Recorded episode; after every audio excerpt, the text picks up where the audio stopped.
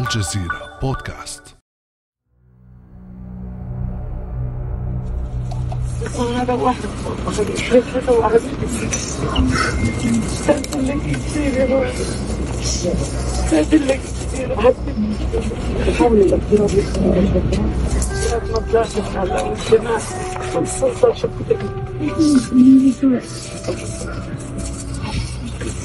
هكذا ودعت المناضلة الكبيرة خالدة جرار ابنتها سهى التي رحلت قبل شهرين من الإفراج عنها إثر فترة اعتقال دامت عامين متواصلين منذ أكتوبر 2019 لم تكن هذه الواقعة الأولى من نوعها فقد فقدت جرار والدها خلال اعتقالها عام 2017 لكنها ظلت مناضلة فلسطينية صامدة كأشجار الزيتون الروبيه بعد أن سخرت حياتها للدفاع عن الأسرى الفلسطينيين وحقوق الإنسان.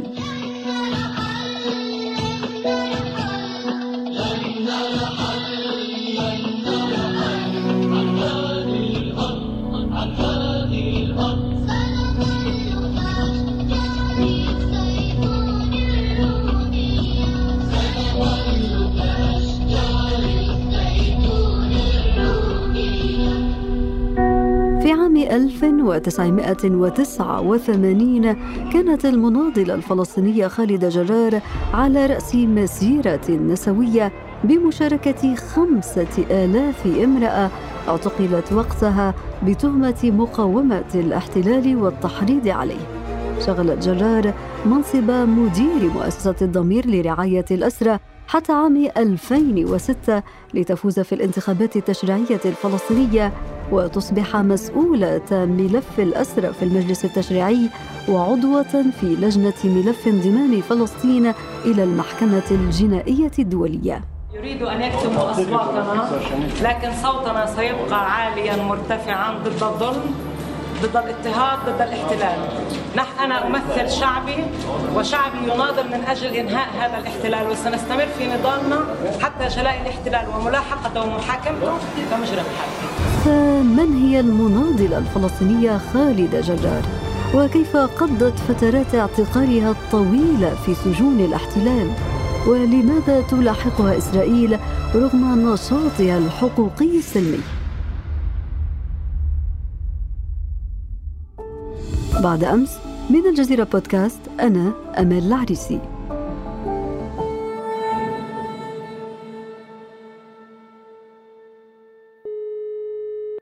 ويسعدني أن أستضيف معي في هذه الحلقة الخاصة الأسيرة المحررة والمناضلة الفلسطينية الأستاذة خالدة جرار. أهلا وسهلا بك أستاذة خالدة. أهلا بكم يعطيكم ألف عافية. بداية أستاذة خالدة الحمد لله على سلامتك ورحم الله ابنتك سهى الله يسلمكم يا رب. وشكرا لكم وشكرا على تضامنكم وعلى تعازيكم وشكرا لكل يعني أبناء وبنات فلسطين أبناء وبنات الأمة العربية أبناء وبنات أحرار العالم كله على هذه الوقفة التضامنية. أستاذة خالدة بالفعل ألمنا كثيرا فراق ابنتك سهى وأنت في المعتقل بعد رفض الاحتلال الإسرائيلي خروجك لوداعها. سأنطلق من هذه النقطة تحديدا التي تسلط الضوء مجددا على ممارسات الاحتلال الوحشية في حق المعتقلين وعائلتهم يعني يمكن زي ما تحدثت أكثر من مرة أنه يعني كانت لحظات قاسية لحظات صعبة جدا أنه يوصلني خبر وفاة بنتي اللي كنت أنا فقط لسه مستمعة لصوتها عبر الإذاعة يومين قبل وفاتها. كنت دائما أنتظر يوم الجمعة لأسمع صوتها أطمن عليها. بعد ما يعني حرمت من أني أحضنها من وقت اعتقالي يعني تاريخ اعتقالي كان 31 10 2019 كان آخر مرة بحتضن سهى وأنا خارجة من البيت بعد ما اقتحم الجنود بيتي. ودخلنا بعدها بأزمة الكورونا اللي ما كان يعني نقدر إن حتى نشوف أهالينا بشكل مباشر. كنا نشوفهم عن طريق الفيديو. فكنت أنا لفترة طويلة يعني حتى مش شايفة سهى بس عايشة إنه أسمع صوتها وأطمن عليها كل يوم جمعة. إيه الله يرحمها. تعيش يا رب. فكانت لحظات كتير صعبة.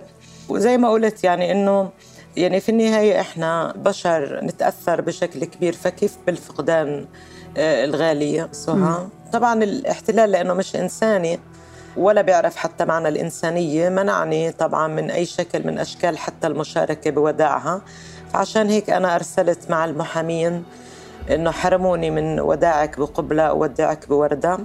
وأرسلت وردة. طبعا طلبت من زوجي إنه يحضر ورد. وأنا لما طلعت من السجن كنت استطعت إنه أختطف وردة من سجن الدمون يعني مش عنا كأسيرات وإحنا بنكون رايحين على العيادة جففتهم وخرجتهم معي حتى أحط لها كمان هذا الورد على قبرها. دموعك غالية أستاذة خالدة. الله يرحم سهى أستاذة خالدة جرار نود أن نعود بك إلى مرحلة الطفولة وظروف نشأتك. حدثينا عن قصص ما زالت عالقة في ذهنك منذ الطفولة. شوفي يعني ذكريات طفولتي أنا زي ما بتذكر أنه يعني نشأت طفولتي على أنه أنا شهدت سمعت كمان عشت اعتقال عدد من الأقارب. يعني كان من بينهم خال لإلي. اللي كان عمره 18 سنة جرى اعتقاله وإبعاده للأردن لأنه كانت مرحلة اعتقال كثير من الطلاب بحجة مقاومة الاحتلال وإبعادهم لخارج البلاد.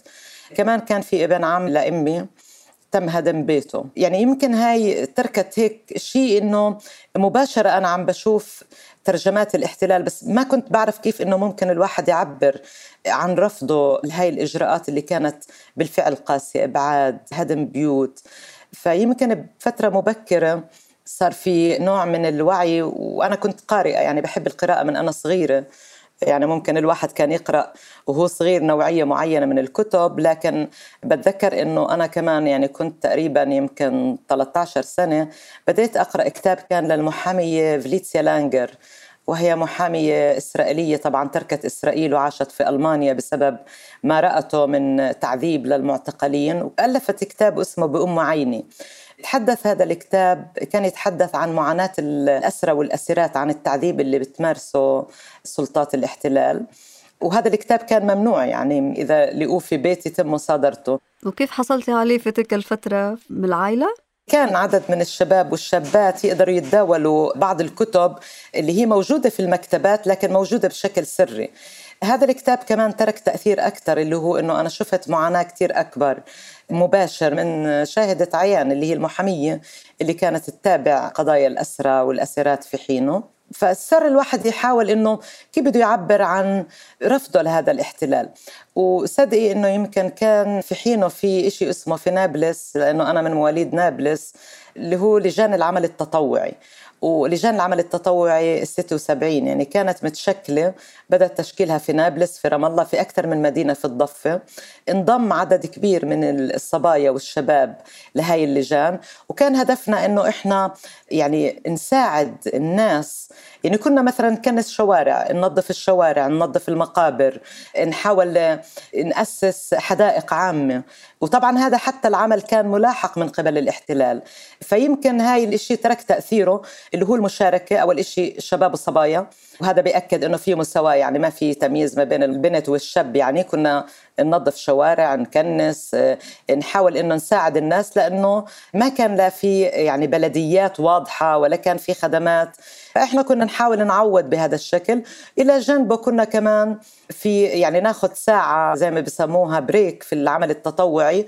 نكون قارئين كتاب أو نناقش كتاب مثلا كتاب عن مثلا مساواة المرأة كتاب عن تجارب عالمية لشعوب عاشت تحت الاستعمار.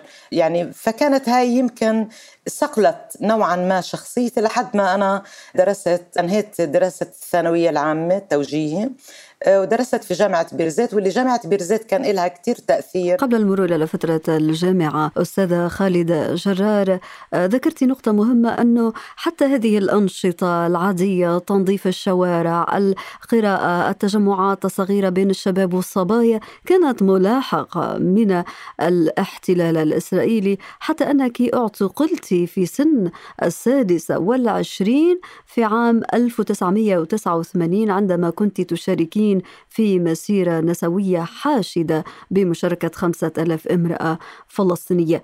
ما الذي حدث في تلك المسيرة؟ يعني في تلك المسيرة هي كانت في يوم الثامن من أذار اللي هو ذكرى اليوم العالمي للمرأة. كنا إحنا نحيي كل سنة عن طريق مظاهرات. شاركنا في هاي المظاهرة وكانت هي مظاهرة حاشدة جدا. وجرى اعتقالي من المظاهرة يعني جرى اعتقال 26 امرأة وفتاة. من بينهم حتى اعتقلت معي كمان أختي وكان لي أخت تانية برضه طالبة في جامعة بيرزيت أيضا كانت معتقلة قبلينا. فكنا ثلاث خوات بنفس الوقت في داخل السجن. طبعا أمضيت شهر. ما شاء الله عائلة مناضلة. كنت تدرسين في الجامعة في ذلك الوقت. نعم كنت أدرس في جامعة بيرزيت وأنهيت دراستي في إدارة الأعمال وزي ما قلت لك البكالوريوس. ولاحقا أكملت الماجستير في جامعة بيرزيت. جامعة بيرزيت كانت هي فضاء لكثير من الشباب والشابات. أول إشي للتعبير عن الرأي. اثنين لتنمية الوعي الثقافي والوطني العام.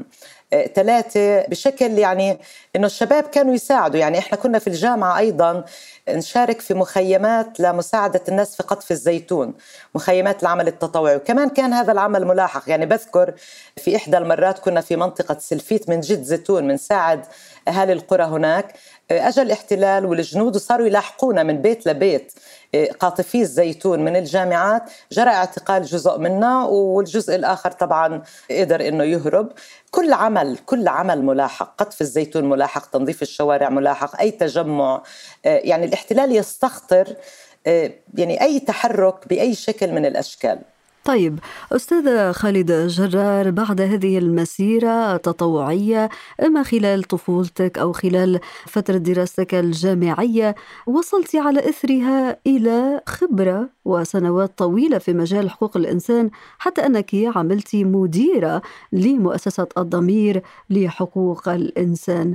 ما هي أهم الخلاصات التي يمكن أن تقدميها لمستمعينا الكرام حول دور المؤسسات الحقوقية الدولية في الدفاع عن الفلسطينيين؟ هو بس أنا قبل ما يعني بس تخرجت من الجامعة عملت برضه لمدة ثلاث سنوات قبل ما أكون مديرة مؤسسة الضمير. في تأسيس تعاونيات نسائية. كان الهدف من هاي التعاونيات أنه النساء في القرى طبعا والمخيمات النساء يقدروا يتمكنوا من إنهم يعملوا مشاريعهم الخاصة الصغيرة يقدروا يديروها. كشكل من أشكال يعني المساهمة الاقتصادية وإنه يكون في مصدر دخل للمرأة حتى تقدر برضه تكون مشاركة في المجتمع. لاحقا بعد ما أنهي هذا المشروع لثلاث سنوات التحقت في مؤسسة الضمير لأكون مديرة لمؤسسة الضمير. طبعا أنا بصفتي أول شيء زوجة أسير لأنه زوجي كان تعرض لاعتقالات طويلة أنا تعرضت لاعتقال إخوتي تعرضوا لاعتقال. يعني موضوع متابعة قضايا الأسرة ما كانت فقط يعني من الجانب المهني وإنما أيضا من الجانب الشعوري والإنساني كواحدة عاشت يعني هذه التجارب. دور مؤسسات حقوق الإنسان بقدر أنا أوصفه كالتالي.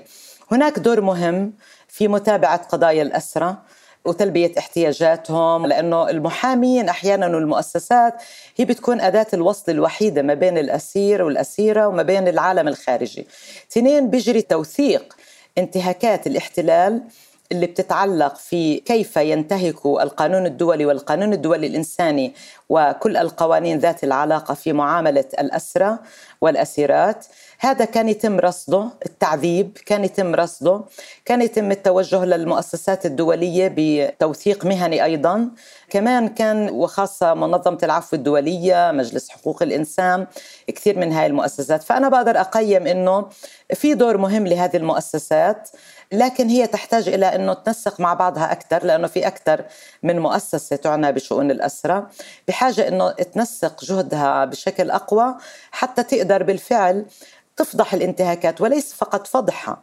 يعني كيف إحنا ممكن نقدر نوصل بعد الفضح والتوثيق لمحاكمة وملاحقة هذا الاحتلال الذي يرتكب انتهاكات جسيمة تحتاج بالفعل إلى وقفة هل برأيك أستاذة خالدة جرار يمكن التعويل هنا على دور المحكمة الجنائية الدولية؟ شوف المحكمة الجنائية الدولية هي إحدى الآليات المهمة لكن مش لوحدها. لكن إحنا ما لازم نتخلى عن الحق في التوجه لهذه المحكمة وفي ملاحقة الاحتلال كمجرم حرب وشخوصه أيضا لأنه زي ما بتعرفي أنه المحكمة الجنائية الدولية أيضا تلاحق القادة وتلاحق الأفراد. ربما هذا يعني بحط حد بنعرف أنه هذا بده وقت طويل لكن إحقاق العدالة في النهاية من خلال معاقبة من يرتكب جرائم ضد الإنسانية وجرائم حرب. هذا شيء مهم للمستقبل. هذا شيء مهم للإنسانية بالمستقبل. أما إبقاء الوضع أنه إسرائيل ترتكب جرائم ضد الإنسانية جرائم حرب والعالم واقف بيتفرج بالعكس هو بلوم الفلسطيني ويهجم على الفلسطيني والاحتلال بريء وإسرائيل بريئة وتدعي الديمقراطية وكل ذلك. لا هناك إجرام يمارس في القرن الواحد وعشرين وبشكل فظيع. لذلك حتى لو الظروف السياسية الآن غير مواتية في المستقبل يجب أن لا يفلت أي مجرم أو مجرمة من العقاب. وأكيد أننا نريد أن نستغل فرصة وجودك معنا أستاذة خالدة لتحدثينا عن واقع الأسيرات الفلسطينيات داخل المعتقلات الإسرائيلية خاصة وأنك اعتقلت عدة مرات وكنت مسؤولة عن ملف الأسرى في المجلس التشريعي الفلسطيني. حدثينا عن تجربة الاعتقال والعمل السياسي. في نفس الوقت. شوفي تجربة الاعتقال يعني هي تجربة يعني بناخذها من جانبين. من جانب إنها قاسية لأنه الاعتقال موضوع قاسي. إنك تكوني معزولة عن العالم الخارجي في ظروف بدائية. يعني إحنا بنعيش بشكل بدائي. مش متوفر أي شكل من أشكال التواصل أو الاتصال يعني لا بنستخدم بليفونات ولا تلفونات ولا تكنولوجيا. في ظروف كمان طبيعة الغرف هي غرف بدائية جدا فقط يعني أسرة حديد وكل سرير من طابقين خزاين حديد ممكنات بسيطة جدا جدا حتى أدوات الطبخ اللي إحنا بنستعملها يعني فقط بلاطة من الكهرباء. هي هاي لأنه ما في غاز ولا شيء. والأبريق الكهربائي لتسخين المياه. فإحنا بنحاول من هاي الأدوات البسيطة إنه نصنع حياة قد تستمر لسنوات طويلة. هذا من جهة أنها قاسية بكل تفاصيلها. طبعا إهمال طبي متعمد لكثير من الحالات. لكن أيضا من جانب ثاني الأسر هو مكان إذا إحنا بنطلع له إنه هو محطة من محطات النضال ومحطة من المحطات اللي بنحاول إنه إحنا نفشل هدف الاحتلال بعزلنا وتحويلنا لكائنات منعزلة من خلال إنه نستثمر فترة الاعتقال مثلا في القراءة في الدورات التثقيفية في التعليم سواء كان تعليم الثانوية العامة أو التعليم الجامعي.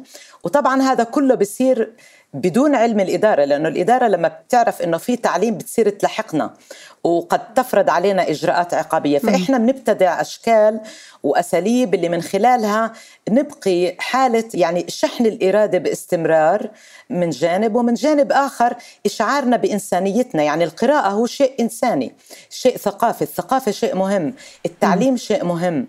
كل هذا الخليط من القسوة من جانب ومن التحدي بأنه إحنا نستمر بالتعبير عن إنسانيتنا. من خلال هذا التواصل هو الوجه الآخر. فطبعا زي ما بتعرفي يمكن لما اعتقلت أنا في 2015 كان لأول مرة بنقدر ندخل نظام التعليم الثانوي للسجن النساء. يعني عند الشباب كان موجود لكن النساء بحكم أنه ما كان في أسيرات لديهم شهادات جامعية وكنت أنا بمتلك هاي الشهادة فخرجنا ست أفواج. يعني على مدار ست سنوات أنا باعتقالي ساعدت بتخريج ست أفواج وخاصة أنه كان عدد كبير من القاصرات يعني اللي تحت سن 18 سنة معتقلات ومحكومات أحكام عالية. قدرنا أنه نعلمهم التوجيهي ولاحقا برضه كمان كان في نضال كبير مع وزارة التعليم العالي وهيئة شؤون الأسرة. لقدرنا ننتزع قبل سنة ونصف أيضا التعليم الجامعي. الآن الأسيرات في عنا سبع أسيرات ممن نعم. تنطبق عليهم الشروط الأكاديمية. بدرسوا في بنسمينها جامعة سجن الدمون. صاروا منهيين 39 ساعة معتمدة. وطبعا هذا كله بيتم بدون علم الإدارة بالعكس الإدارة إذا شكت في تعليم هي شاكة يعني بنلاقيها بتيجي بتقتحم الغرفة بتفتش على الدفاتر بتفتش على الكتب تمنع كثير من الكتب إنهم يدخلوا بس إحنا بنحاول بطرق متعددة إنه ندخل الكتب اللي بنقدر ندخلها بنقوم بنسخها باكثر من نسخة بنوزعها يعني بنقوم بأشكال كمان اللي نقدر نضمن سير العملية التعليمية وهذا إشي على الأقل بيعطي أمل إنه الأسيرة بعد ما تروح من السجن بتقدر تكمل ماجستير أو تلتحق بسوق العمل بدل ما تحس إنه هاي السنوات الطويلة هي يعني بس قضتهم منعزلة عن العالم وما أنتجت أي شيء. فكانت تجربة مهمة.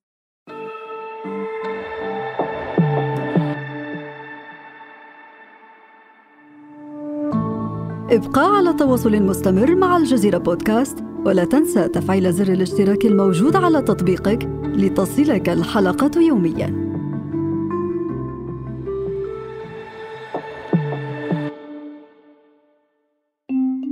يا أستاذة خالدة أنتن صنعتن حياة من خلف القضبان وهذا يقودنا للحديث عن تجربتك السياسية. أنت بعد الإفراج عنك عام 2016 كنت من أهم المعارضين لقرار خوض الانتخابات البلدية في الضفة الغربية لكنك ترشحت لاحقا على رأس قائمة الجبهة الشعبية. فما الذي دفعك لتغيير موقفك في ذلك الوقت؟ يعني خليني أنا أوضح. أنا عمري ما كنت ضد الانتخابات البلدية لكن في حينه لما كانت الانتخابات البلدية مفصلة على المقاس رفضنا الأجواء يعني مش مبدأ الانتخابات رفضنا وما شاركنا لأنه كان في غياب للأجواء الديمقراطية لإجراء الانتخابات المحلية. وفي حينه جرى تعديل للقانون بدون يعني فقط عشان يتم تفصيل انتخابات على المقاس وصار في تدخل أمني بالضغط على المرشحين وعلى وقوائم انسحبت ومرشحين انسحبوا. فإحنا كان احتجاجا على عدم توفر الجو الديمقراطي الحقيقي لإجراء الانتخابات المحلية. وليس رفض مبدأ الانتخابات المحلية لأنه إحنا يعني وأنا شخصيا مع إجرائها لأنه هي شكل من أشكال الديمقراطية اللي من خلالها الناس تقدر تختار ممثلينها وممثلاتها اللي يقوموا بخدمتها على مستوى المجالس المحلية. بس حبيت أوضح لماذا في حينه رفض طيب أستاذة خالدة أنت من خلال هذه المؤشرات الأجواء المفصلة على المقاس كما قلت أنت تتحدثين عن مشهد سياسي فلسطيني في غاية التعقيد وما زاد الأمور تعقيدا كما يقال هو فشل مسار المفاوضات وحل الدولتين زيادة الاعتقالات من داخل مناطق السلطة الفلسطينية وتكثيف النشاط الاستيطاني للاحتلال. برأيك ما هو الحل اليوم أمام الفلسطينيين في ظل كل هذه التحديات والعقبات؟ شوفي أنا في البداية بقول إنه اللي مشوا بهذا الخيار اللي هو خيار المفاوضات اللي أنا طبعا يعني لا أؤيده مشوا المفروض إنه يستخلصوا الدروس المفاوضات الثنائية والمباشرة بالرعاية الأمريكية فشلت طبعا فشلت لأنه ربما يعني ما كان في إدراك من اللي شاركوا بالمفاوضات إنها ستفضي إلى ذلك، المعارضين كانت واضحة لهم المسألة إنه هكذا تفاوض لن يفضي لا لدولة ولا لأي حل سياسي على العكس هو سيعطي الذريعة لإسرائيل وللاحتلال بأن يستمر في استيطانه وفي سيطرته على الأرض وعلى المياه وفي منع أي فرصة لإقامة دولة فلسطينية مستقلة كاملة السيادة على حدود ال 67 وبالتالي هذا المسار سيؤدي إلى هذا الفشل، اذا علينا اولا أن ننطلق من إجراء مراجعة سياسية كفلسطينيين. كيف تجرى هذه المراجعة السياسية؟ مطلوب أن يشارك الجميع فيها، لذلك اولا إذا إحنا بدنا نخط استراتيجية جديدة وهذا الشيء مهم الآن يجب أن تكون قائمة على هذه المراجعة السياسية بشكل كامل كفلسطينيين وفي آليات لذلك. اذا الوحدة وإنهاء الانقسام مسألة جدا مهمة لأنه إبقاء حالة الانقسام الفلسطيني هي مدمرة. وبالتالي هاي الآلية كيف ممكن أنه إحنا نوصلها من خلال آلية ديمقراطية؟ يعني إحنا سبق وطرحنا وأنا من المؤيدين لإجراء انتخابات للمجلس الوطني الفلسطيني لأنه المجلس الوطني هو الذي يمثل كل الفلسطينيين والفلسطينيات سواء في داخل فلسطين أو في الشتات لأنه بنعرف إحنا نص شعبنا لاجئين. وبالتالي انتخابات لمجلس وطني فلسطيني مهم جدا وهو أعلى هيئة فلسطينية يتم من خلالها بهذا الجسم المنتخب مراجعة المراجعة السياسية وخط استراتيجية وطنية جديدة. طيب تحدثت عن نقاط كثيرة مهمة وهي منطلق للحل من الداخل الفلسطيني وفي مقدمتها الوحدة. وهذا يطرح سؤال يتعلق بالمحيط الخارجي لفلسطين للقضية الفلسطينية، هل تعتقدين أن التطبيع العربي مع الاحتلال الإسرائيلي يضعف حيوية وفعالية القضية الفلسطينية والحق الفلسطيني؟ هو ليس فقط يضعف هو أصلا يضعف كمان ليس فقط القضية الفلسطينية يضعف أيضا القضايا الأمة العربية يعني إذا إحنا بنتوهم إنه فلسطين محتلة مباشرة من الاحتلال الإسرائيلي. هناك أيضا احتلال غير مباشر لغالبية وطننا العربي وبالتالي اللي بيقوموا بالتطبيع وحالة التطبيع العربي للأسف اللي مرفوضة شعبيا وإحنا بندرك إنها مرفوضة شعبيا حتى عند العرب هاي عم تعطي الذريعة للاحتلال لإسرائيل إنها تستمر في ليس فقط احتلال فلسطين وإنما الهيمنة على كل المنطقة العربية. وهذا اللي إحنا عم نشوفه. وبالتالي الوضع الإقليمي طبعا وضع صعب جدا. وإحنا بندرك إنه صعب الوضع الفلسطيني صعب الوضع الإقليمي صعب والوضع الدولي صعب. لكن ما هي البدائل اللي بتخلي كل هاي التعقيدات تخط مسار جديد؟ هذا المسار الجديد أنا براهن على الشعوب حقا. الشعوب العربية هي شعوب بطبيعتها حرة ترفض الهيمنة ترفض الاستعمار بأشكاله ترفض التطبيع بكل أشكاله.